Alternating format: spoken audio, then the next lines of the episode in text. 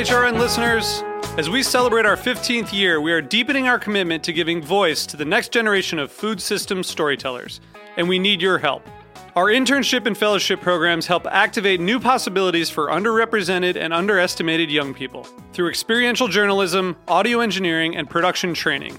Through these unique programs, HRN helps food equity stewards build essential workforce readiness skills that expand their potential and foster economic mobility. Please consider supporting these critical programs. And with a minimum donation, you can be entered to win a dinner for two at an amazing restaurant in one of eight cities and tickets to a concert at a great venue in one of those cities. We have incredible partners across the country who have donated, as they also share our passion for helping to educate the next generation of food systems storytellers. Check out heritageradionetwork.org slash 15 to donate and enter to win today. That's heritageradionetwork.org slash 15 to donate and enter to win today. And make sure you donate before March 31st. Thank you. You're listening to Heritage Radio Network. HRN is food radio supported by you. Learn more at heritageradionetwork.org. This episode is brought to you by Roberta's, home of Heritage Radio Network for 10 years.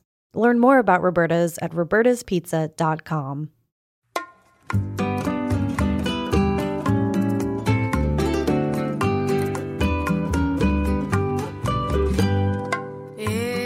Welcome, everyone. We're really excited to have another episode of Cooking in Mexican from A to Z.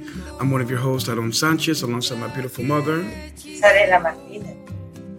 And um, here on Cooking in Mexican from A to Z, we try to focus on ingredients, on topics that celebrate Mexican cuisine and culture. And what better what better moment to do that and, and, and focus on a topic I think that also relates to my upbringing and my mom uh, you know having the, the, the, the, guts and the will to bring us to the Northeast uh, as, as a place of our upbringing and our home. And we're talking about right now how Mexican food migrated to the Northeast. And we could be talking about just that in the United States, but also in Mexico. So I think we're going to touch a little bit about both. Hopefully, we can throughout this process. And, and to help us and to aid us through this process, we have a beautiful, beautiful guest.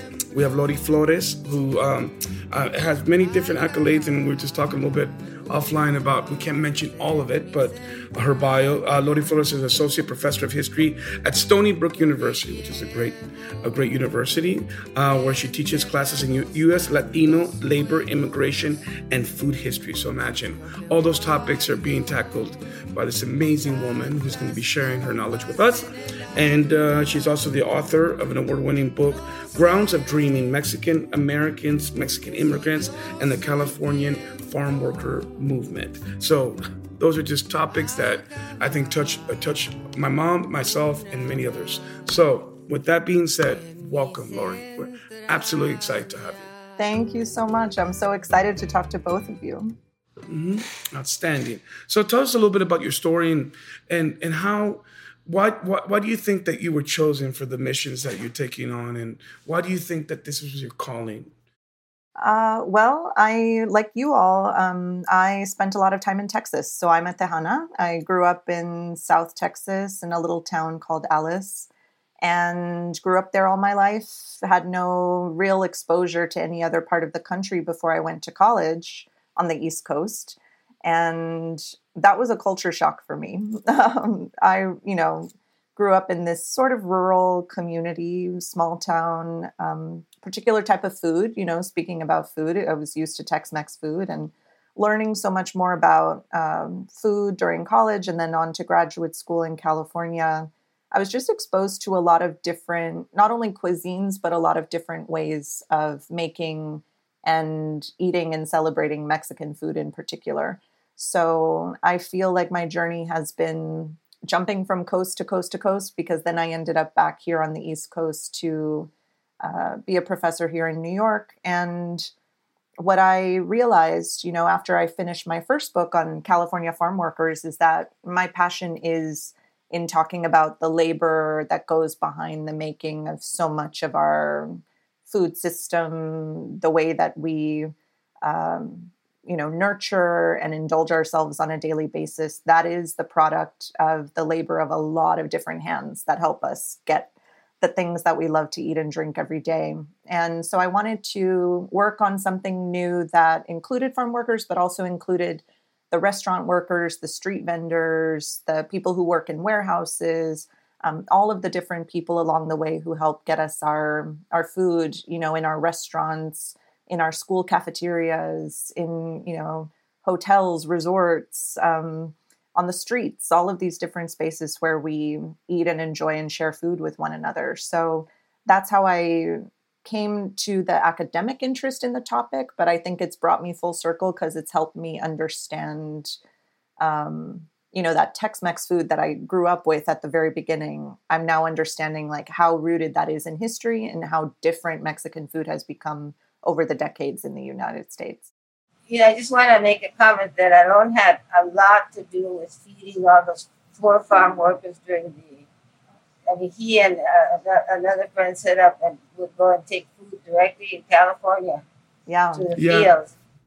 Yeah, and I think it's important to mention, you know, thanks, Mom, for bringing that up, Mom. But, you know, one of the things when the pandemic hit, obviously we were all at at the mercy of, of, of the situation. But I, I, I just remember going to a supermarket. I'm like, this restaurants are closed, but food is still getting here, right?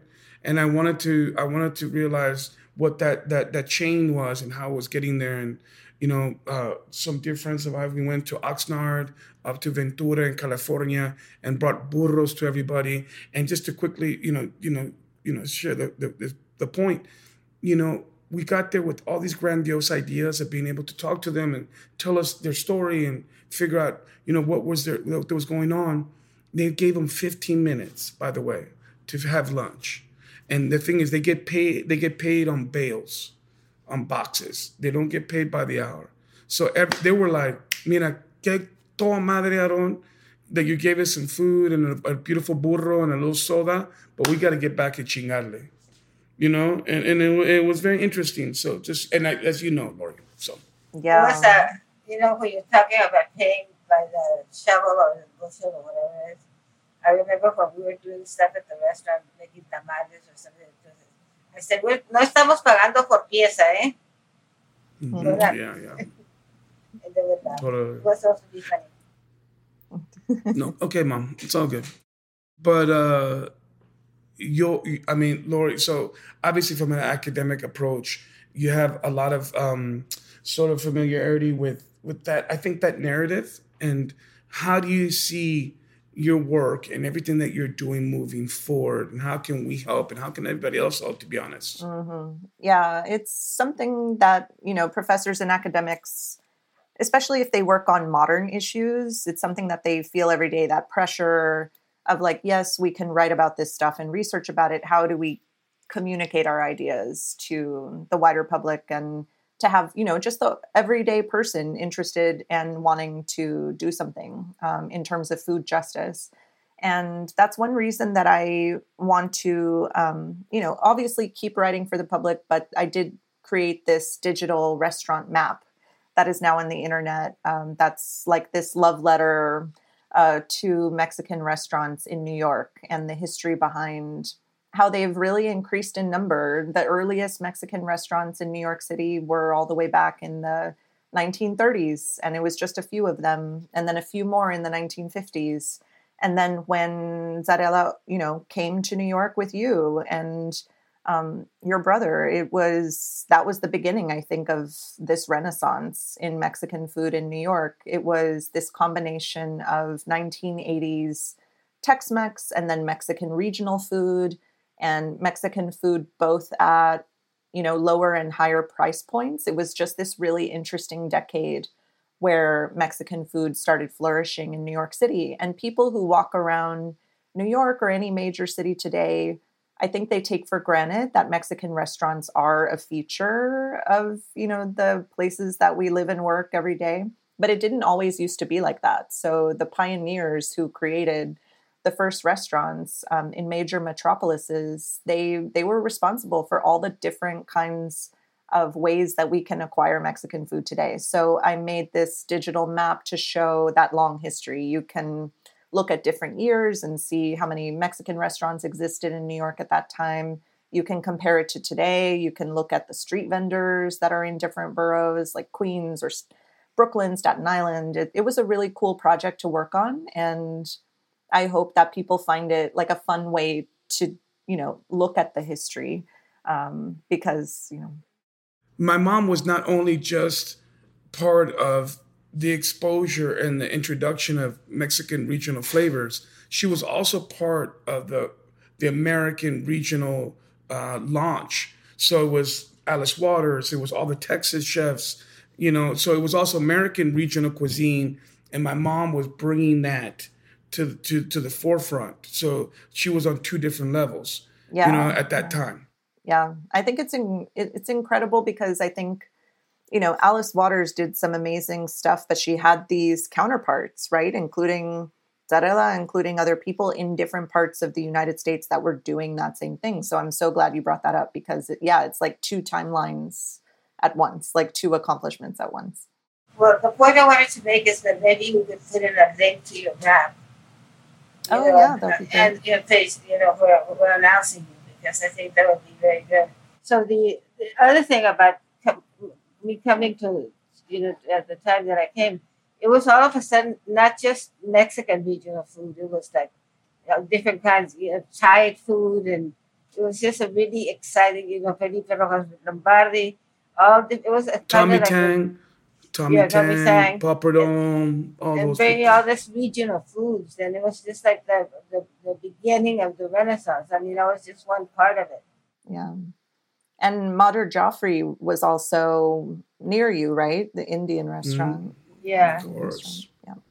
Yeah, and, and Celia Chang in, in San Francisco and all these iconic, iconic figures that continue to influence the way that that that we eat today. And I'm happy that you did the map because I tell people all the time. I think like in because I'm a football fan in the football world they have a, a coach's tree. So this coach um, you know, sort of mentored this coach and he became the head coach for another place. I think they should do the same thing with chefs. I think in culinary schools, they should be taught this beautiful culinary tree and all the chefs that have spawned from from those chefs and being mentored and inspired by them. Mm-hmm. Yeah. That's and I think idea. and I think that's really that should happen. And I just so to teach the young generation, you know, about that. So, you know, go ahead. I'm sorry, Lori. Say your your point. Yeah, that's no, talking I about the that, yeah, yeah. the genealogy behind it. I mean, just like anything else, there are roots and there's training and there's mentors and there's people who shape others and and shape the food and I think you know and the ingredients, yeah, exactly. And so especially with all the different waves of entrepreneurs coming through and you know that's another thing to think about is like who do we think of as an entrepreneur when it comes to food it's not just the person who owns a restaurant. It's also that person who's running that street cart, you know, every afternoon or morning or evening. Like they're a business person. And so the map also acknowledges like the smaller businesses that are, you know, roving around the neighborhoods or on your corners that you see every day. And, and we wanted to acknowledge them as well and I, what I personally think too is I think you know because you know my scholarship where I put Latino kids into culinary school, and you know they go to CAA, the Aaron Sanchez Impact Fund now it's called, which is something that we should talk about because now we're going to be able to touch the migrant farm workers, you know the educational system now because we have a, a, a, we're casting a larger net. But real quick, I think culinary schools should give you the foundation of a you know whatever twelve month program give you this, the techniques necessary in order to tackle that, and then you should be allowed to major, like as you will. So you can major to be a street cart vendor, you can major to be a caterer, a personal chef, a recipe developer, a food historian like yourself, an academic. You should be you, you should be allowed to major in these different areas of food service. That way, because you're not disgruntled by going into the restaurant business, which is very difficult and the success rate is very small. Yeah. So cultivate your love for food with those experts in schools. That's my personal opinion. I would love to think what, what whatever you guys. What are your thoughts? Well, I don't know. They could do a whole major on it. I think you'd have to have a basic, a basic course the first year, and then the second year specialize in your, you know, in your major. Yeah, but I think six months is enough, mom. I don't know. Maybe that's maybe a year. Who knows? But I'm just saying you should be able to major in, in your specific area of food service, and that includes the academia, Lori. And that's what I'm saying. You know. Yeah, I mean, I I love this idea myself because, like you said, Aaron, it's you don't want someone to get discouraged just because one sector of the food industry you know is not um, doing what they hoped it would for their career or for them and and their presence. And so i think you know what if anything the past couple of years has taught us is the word pivot right? Um, and i think so much of how we think about the food system about food education um, the possibilities of food careers um, that's i think that's one way to sort of get people to not uh, lose hope when you know the restaurant business because it, it is still a really hard world uh, to make it. There are plenty of other ways that you can be a creative and a professional in the food industry. Well, you know what's interesting about the Latino population is that we're so entrepreneurial. You know, during the during the, the COVID and everything, people were selling tamales, they were selling, you know, also all sorts of things in the corner. Everybody was making a little bit of money. It didn't it didn't hurt quite as much, from what I understand. Yeah, and there was that whole phenomenon of ghost kitchens, right? These kitchens that were previously places that either weren't getting used or were being used, but people didn't see them. You know, the behind the scenes work, and and then people were selling food out of their homes, out of these ghost kitchens, these invisible spaces. I thought that or, that was or fascinating. Their cars, or their cars, or their cars in this building that I live in, this woman comes into the car and she has taken orders. Oh, and they're really? mostly from Guerrero. And then she says, you know, you ordered this fish and you ordered this. And the, and the food comes packed individually with different kinds of food. It's, it's oh, really wow. interesting. Right to the door here. Huh. What do you think, Aaron? I love that. I love that idea. I, I mean, you're right. I think the idea as um, as Latinos, and especially when you talk about the Mexican diaspora, how how much we're being redefined as what our cultural identity is, right? And I think now, um, more so than ever, I think we have to find those links to what uh, what defines us a little bit. And I think right now we're in a very interesting time because I think people are more so than ever very uh, uh, very conscious of um, what they can contribute and what they can share and how you do that. And I think we're living in a very interesting time where, you know, the restaurant business is not where you can work from home. And it's interesting, you know, like I'm thinking to myself, shit, you know, everyone was doing their thing and making money at home, but you can't do that in our industry. You have to show up. And I'd just be interested to see, think of your uh, your thoughts, Lori, on how the food landscape has changed during the pandemic during all this really kind of challenging time? Yeah, I I think it's changed so much. I I think in some ways it's been really good that you know more of America or you know the nation woke up to the reality that we were taking a lot for granted. We were taking for granted that restaurant staff show up every day. And we were taking for granted that our groceries are packed on those shelves in the stores every day, or that we could go down to the corner store and get that quick thing we needed.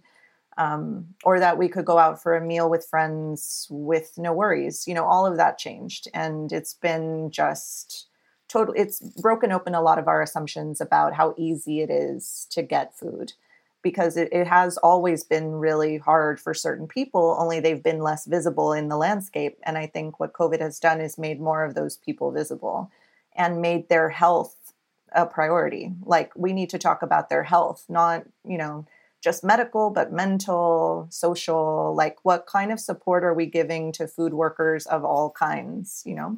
Um, I think that's what COVID helped us think about. Preach, preach, sister. I love it. Canta.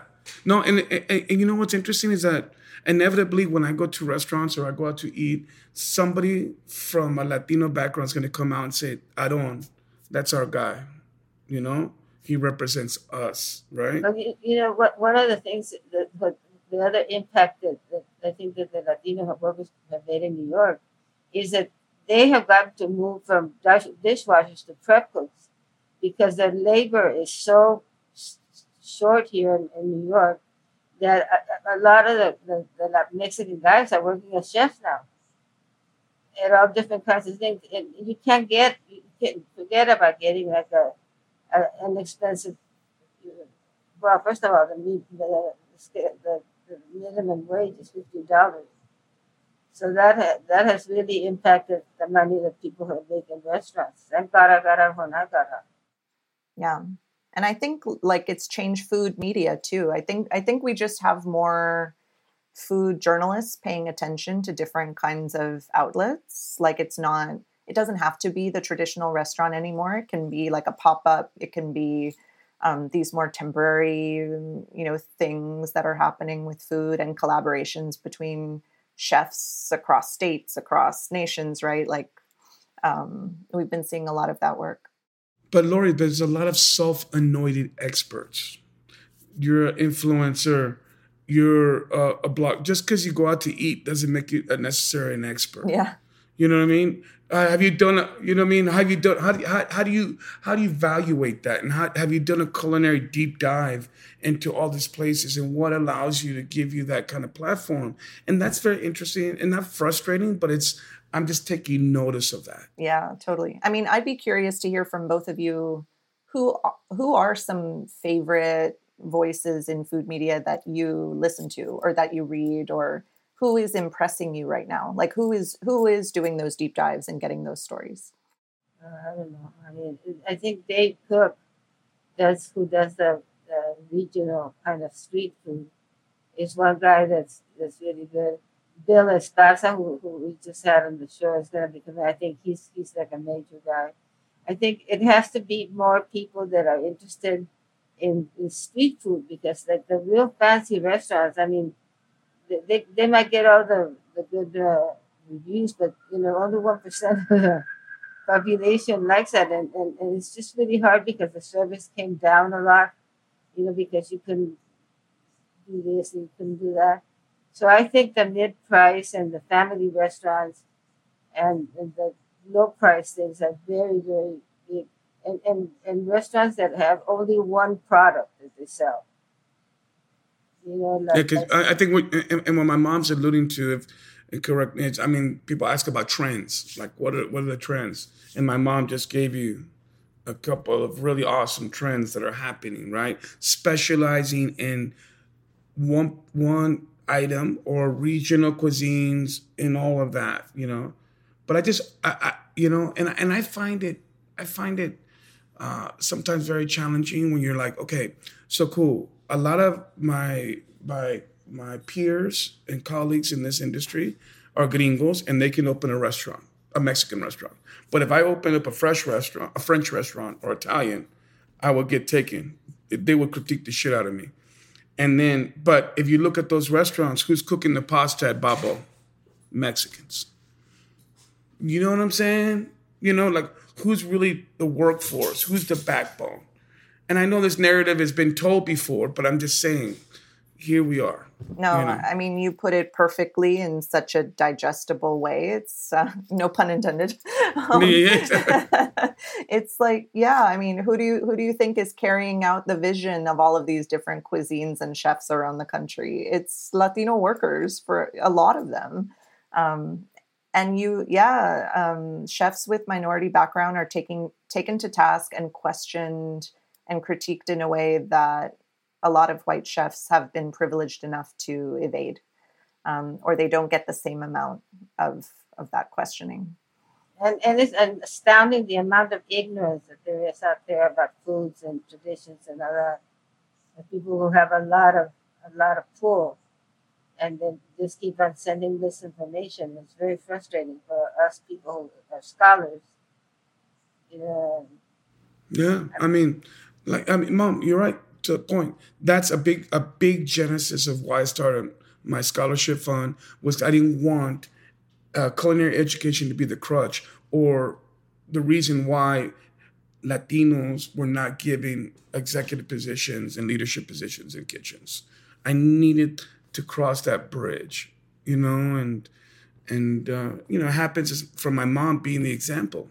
My mom never complained never said there was racism, never said any of that. My mom said, "Look, we this is who we are. I'm going to provide the best life I can for you, give you a great education, and develop your style."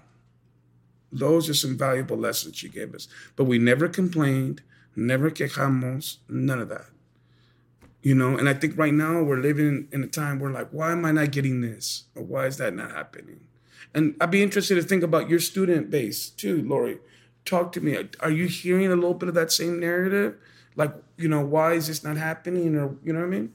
Yeah, I was just talking with some people recently about how, you know, this generation of college students that we're teaching now, I mean, they have gone through a lonely period. You know, they've, some of them are coming back to college in person, you know, very recently. Some have transferred here from other places because of family circumstances or economic circumstances. And we really want to make sure that people don't fall through the cracks because they feel isolated and they don't feel like they have a community and I've just become the director of our Latin American Study Center, and I think it's such a great it's a great gig. Congratulations! Because, thank you. Um, it's wonderful because I can bring students together of different Latino backgrounds. We just had a mixer the other week, and to see that quantity of Latino students in one room together, I think people who thought, oh, I'm one of maybe two or three per class, or when I walk um, through the quad and maybe i think some people look like me but a lot of them don't. It's it's powerful to see that you have a community and i think the more that you feel that the more you feel motivated to be in a space of learning of education um, and to and learning in that broad sense right? Like learning stuff in books and in, in lectures but also learning more about yourself. Who are your people? What are you interested in? What are you passionate about? That's what college should be. And I hope we can get schools to feel more like that again because I think some students have lost that that feeling and we need to get it back. And and food studies is definitely a fun thing to be able to teach and students really gravitate towards it and what do you the students like to to teach you know because i'm astounded at how many people know who i am in the latin community and in the other community i'm not well i mean i'm well known but not like in the latin community the, the mama cooking, you know. Yeah. That I'm supposed to, that, that I'm supposed to be giving them the opportunity to have a start, which I I, I never imagined because there was no press or anything like that. Mm-hmm, mm-hmm. Well, I mean, that's what makes me so happy that your papers are at Harvard. Like your papers are at a a really renowned college and university that is respected and your papers are standing alongside the papers of famous women throughout history. I mean, it's such a like I feel so lucky I stumbled upon your papers because um, that's why we're talking today, right? Like I was able to write about your career and research about it and and place you within that story of of how food changed in one of the biggest cities in in the world. And um, and I feel so lucky because it introduced me to a whole new kind of way of thinking how did we get here? How did we get the variety of mexican food we have today? It's because people took the chance to move to establish businesses to risk a lot with themselves and their families um, to try to to make it uh, in the food world well you know I, I have to tell you that i was so honored to read what you wrote about me and you know i, I love, have a special uh, quote from a play that I love. Of uh, it says, "You know what a gift the gods would give us to see ourselves as others see us." So that was like sort of the, first opportunity to be to see how other people see me, and it was just a very important moment in my life because I've always felt that I didn't get that recognition. I mean, I wasn't grumpy about it, but I was just like, how could they not understand, you know, all the work that I've done? but uh, that you gave me that recognition in, in that beautiful book, and I'm just really appreciated. it. It brought a lot of joy to my heart and and a lot of vindication, and I just really liked it. So thank you so very much. Oh, you're welcome. I mean, you're so right that we often don't get that aerial view of our life um, from other people. It doesn't come around too often. Um, and, and, while they're alive, by the way. While they're alive, exactly, exactly, exactly. I think that's also important. yeah, yeah, yeah. I didn't want to be morbid, but yes, that's. yeah, yeah, it's true. it's true, and um, it's and that's the privilege of being a historian of people who are still around is that you can give them that gift. So um, that article is in the journal Food, Culture, and Society, and we can link to it um, in the notes about the show, and people can check it out. I think it's it's a really good overview of what you were able to to contribute. And also, not to mention that a single mom, not a lot of resources, you know, no excuses, you know. And I, you know, I tell people like, you know, what was it? I'm like, well, if Tina Turner had a Mexican sister, it'd be my mom, kind of thing. You know what I mean? As far as single-minded, wanting to tackle her goal, and you know, and that's really interesting because you know, had I been brought up by my father, I think my complete perspective in life would have been very different. But that I was brought up by a woman and a strong woman, that also informs how how I, I do business now. Everybody in our in our team are all women that lead. All women that lead in my in our company. Well look at what's happening in the government. Yeah, no, I respond exactly. But I respond to that. You know? And that's a lot of my mom uh, influence, you know? And I just hope that the culinary kids now and people that are wanting to tackle this this beautiful industry that has been so generous to our family go into it for the right reasons you know and i think you know i think that uh, the, i was listening to Kris Kristofferson and he was quoting uh, i forget who his favorite is uh, but saying about how if you're not doing something that you love you're not living and you know and and that's that's I've always believed in that. You know, when I when I give motivational speeches, that's what I say. You want to do this, you gotta you can't live without doing this. You gotta love it that much because it's a very it's a very tough business, but so, so rewarding in so many ways. No, and, and the best step, you know, your life will never be perfect, but it could be purposeful. You know what I mean? And you know, well, and, and, and, you know, and that and that science, you know. Well, that's like my dad used to say to me, you know, the only sin in life is to waste your talents. And you and, I, and you've been given lots of them, and it's your responsibility to develop them and use them wisely and responsibly. So here I am in Querétaro, and there's Rodrigo, so successful kids, and I'm so happy and proud of them. And and I was able to work. And you know, I wrote this book, and he said, I never felt like a door latch kid and that was the pr- proudest moment in my life. You know, like that I was able to bring him up without them feeling like they were. Door. Yeah, I read your memoir, Aaron. It's really moving, and it really helped me sort of put into context like the two perspectives, right, of the mom and then the kids, and how did that? Because you two, you have a similar passion, but you went in different directions both with your careers and the flavors and the cuisine you know the cuisine what you want to bring out in the cuisine um, and so and i never felt and, and, and and i'll tell you and, and i hope you impress this upon your students but i didn't feel because my mom is a pain in the ass and beautiful at the same time. But i didn't feel i couldn't tackle mexican food till i was ready right? And I needed to separate myself from my mom.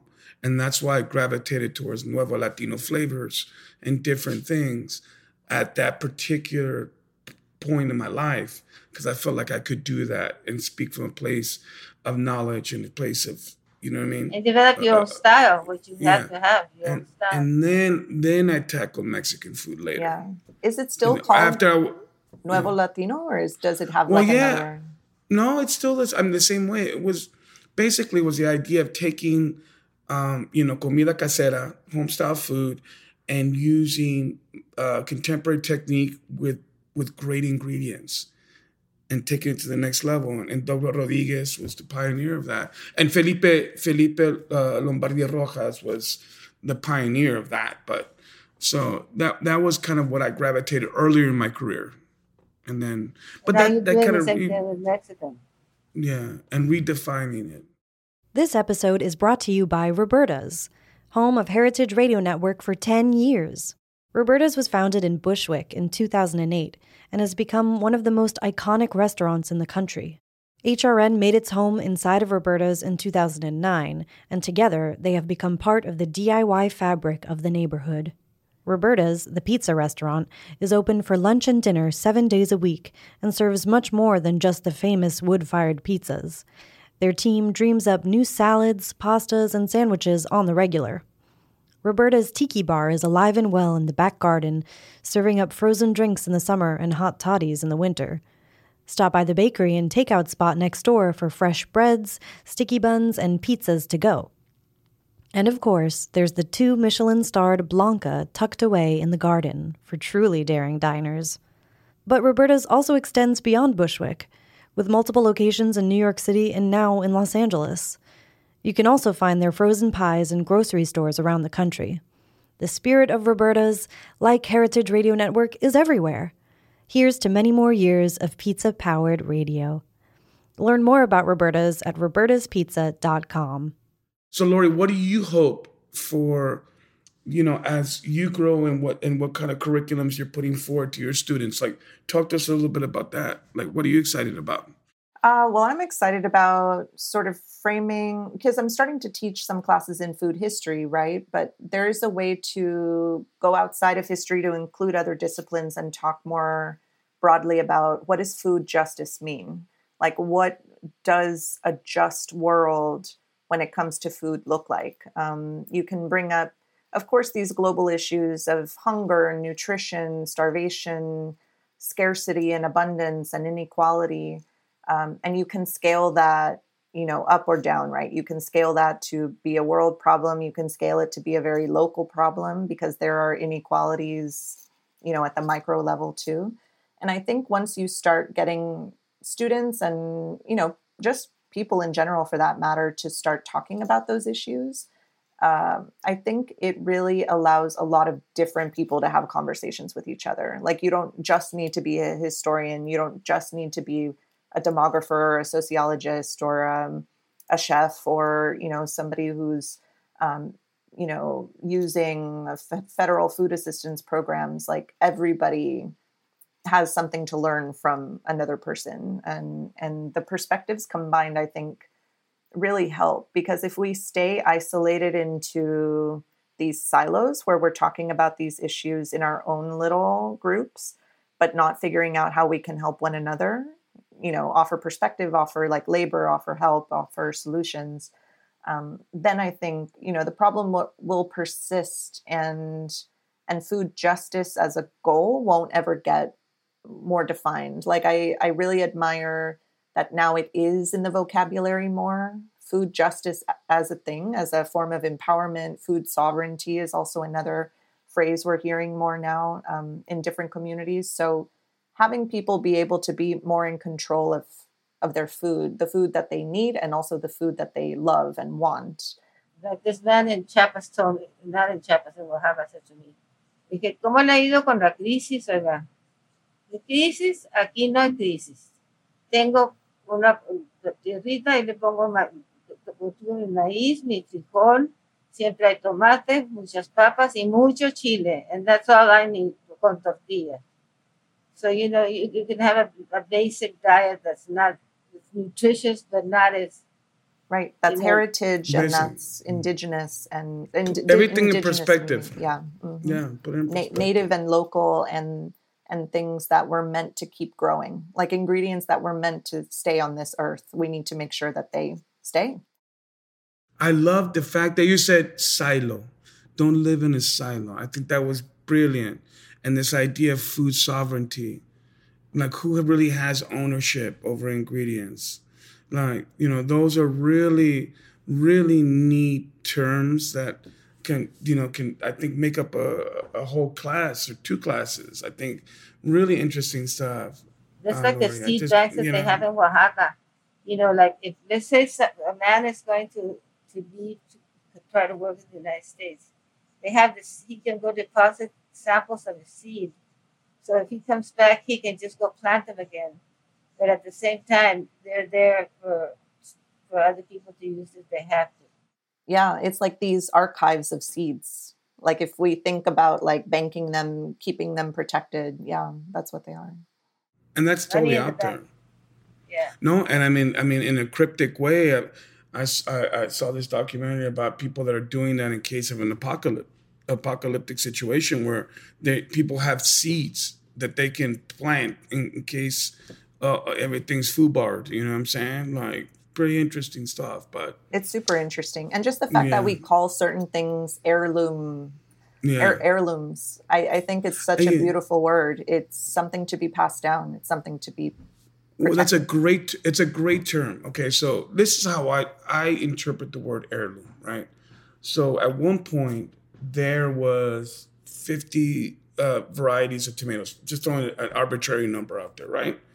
And then as things started to kind of get be condensed and everything, there was the convenience factor, uh, demand, everything. All those heirloom varieties fell to the wayside because everything had to be streamlined, and now they're being rediscovered and brought back, right? So that's kind of like how it's happening. So I think people don't understand the word heirloom and how how, how that really relates to in, to food and ingredients. Are, am I correct in saying that? No, you know what I mean, like right. And now the playbooks open up. Yeah, that, that- that's the, I think the role of the green market. That they have a, they have a role in, in biodiversity, which is one of my passions. yeah. Because That's, they keep on bringing right. new potatoes, new uh, apples, and and uh, and not enough train rides because it's almost. Oh no, no, we have a few minutes. Yeah. No, but I, and also, farm to table is not a genre, knuckleheads. It's your job, right? it's been happening since the beginning of time. Procure the best ingredients closest to you and manipulate them the least, right?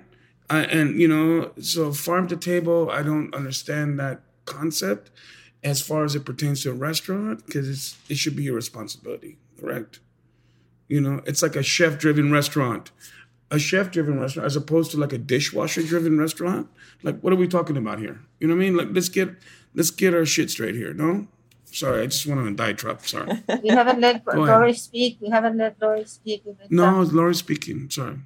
Oh no, no. I'm I'm having a great time. no no no. So again so you talked a little bit about yeah about yeah about what you want to get accomplished and, and all yeah yeah i think just getting people to and young people right? Because they will be the ones who are you know going to have those future careers in all different industries including the food industry and getting them to think more communally. You know i i don't want to believe that we're entering a more selfish period in humanity. I want to believe that we're going to keep thinking about each other about the world about what we're going to protect for each other um, ingredients are one of them. Those heirlooms we need to take back out of the the cabinets and the archives and and preserve and use um, and just be healthier communities. You know, in the food we ingest and the way we treat each other. There was a beautiful article in the Times recently about people getting together to make kimchi, and ha- and how that is an absolutely community activity. Did you see it? It's very cool. I didn't see it, but I'm going to go check it out. That sounds really cool. Maybe Yeah, no, mom, because you're gonna get mad at me because I'm talking all the time. You know, me vas Now- a chingar. now- now- You know what I mean? See, now I'm not gonna say anything. Now he's okay, keeping you know what I quiet. mean? See, that, that that's how mom is. You know, you see how moms are. But you can see a little bit of dynamic. I- You know. Anyway, I mean, Lori, Miss Lori, Professor Lori. Um, if people want to wanted to get in touch and how do people continue to have this? Because we like to say on, on cooking in mexican from a to z by the way brought to you by heritage radio network. Uh, you can go on heritageradionetwork.org to get all this wonderful information and and other podcasts and and they have a beautiful catalog of other really talented people that have their own their own shows and all that but how can people engage with you? Because we like to say the conversation's never over; it's just continuing. Yeah, I, I love that. Yes, the conversation continues. You can find me on my website, loriaflores.com. You can find me on Twitter at Lori underscore Flores. And uh, you can look at my digital restaurant map, um, that love letter to Mexican food in New York. Uh, uh, it's a story map that we'll link to in the in the podcast, the notes for this show. Great. It was so Wonderful. wonderful to have you on. Thank you so very much. Oh, thank you No, all. It was so nice. No, we we but I think, Mom, we have to have Miss Lori back and talk about some of the the, the, the topics that we, we kind of surfacely touched, like food sovereignty, you know, food stability, all of that, because that's a whole other subject that we can go on. Yeah, to. you can take each one and talk. yeah, yeah, exactly. Forever. But, But- please keep everybody aware of what you're going, what, you're doing, and the curriculums. And I'm sure my mom would love to come up and maybe speak at one of your classes. And Yeah. and I'm offering my services too as well. Where are so you anything based we now? could do Aaron, are you I'm in- based in New Orleans? in New Orleans, in New Orleans, yeah, that's all. So my sister lives there. So the next time I'm there, hopefully we can meet up or something. Yeah, very, very anytime you want, we're there for y'all. Thank you so much. Muchísimas gracias.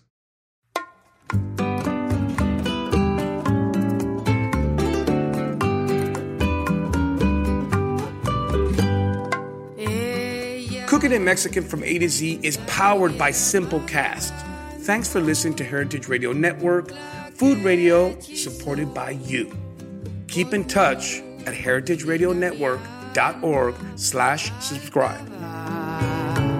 una más en mis entrañas.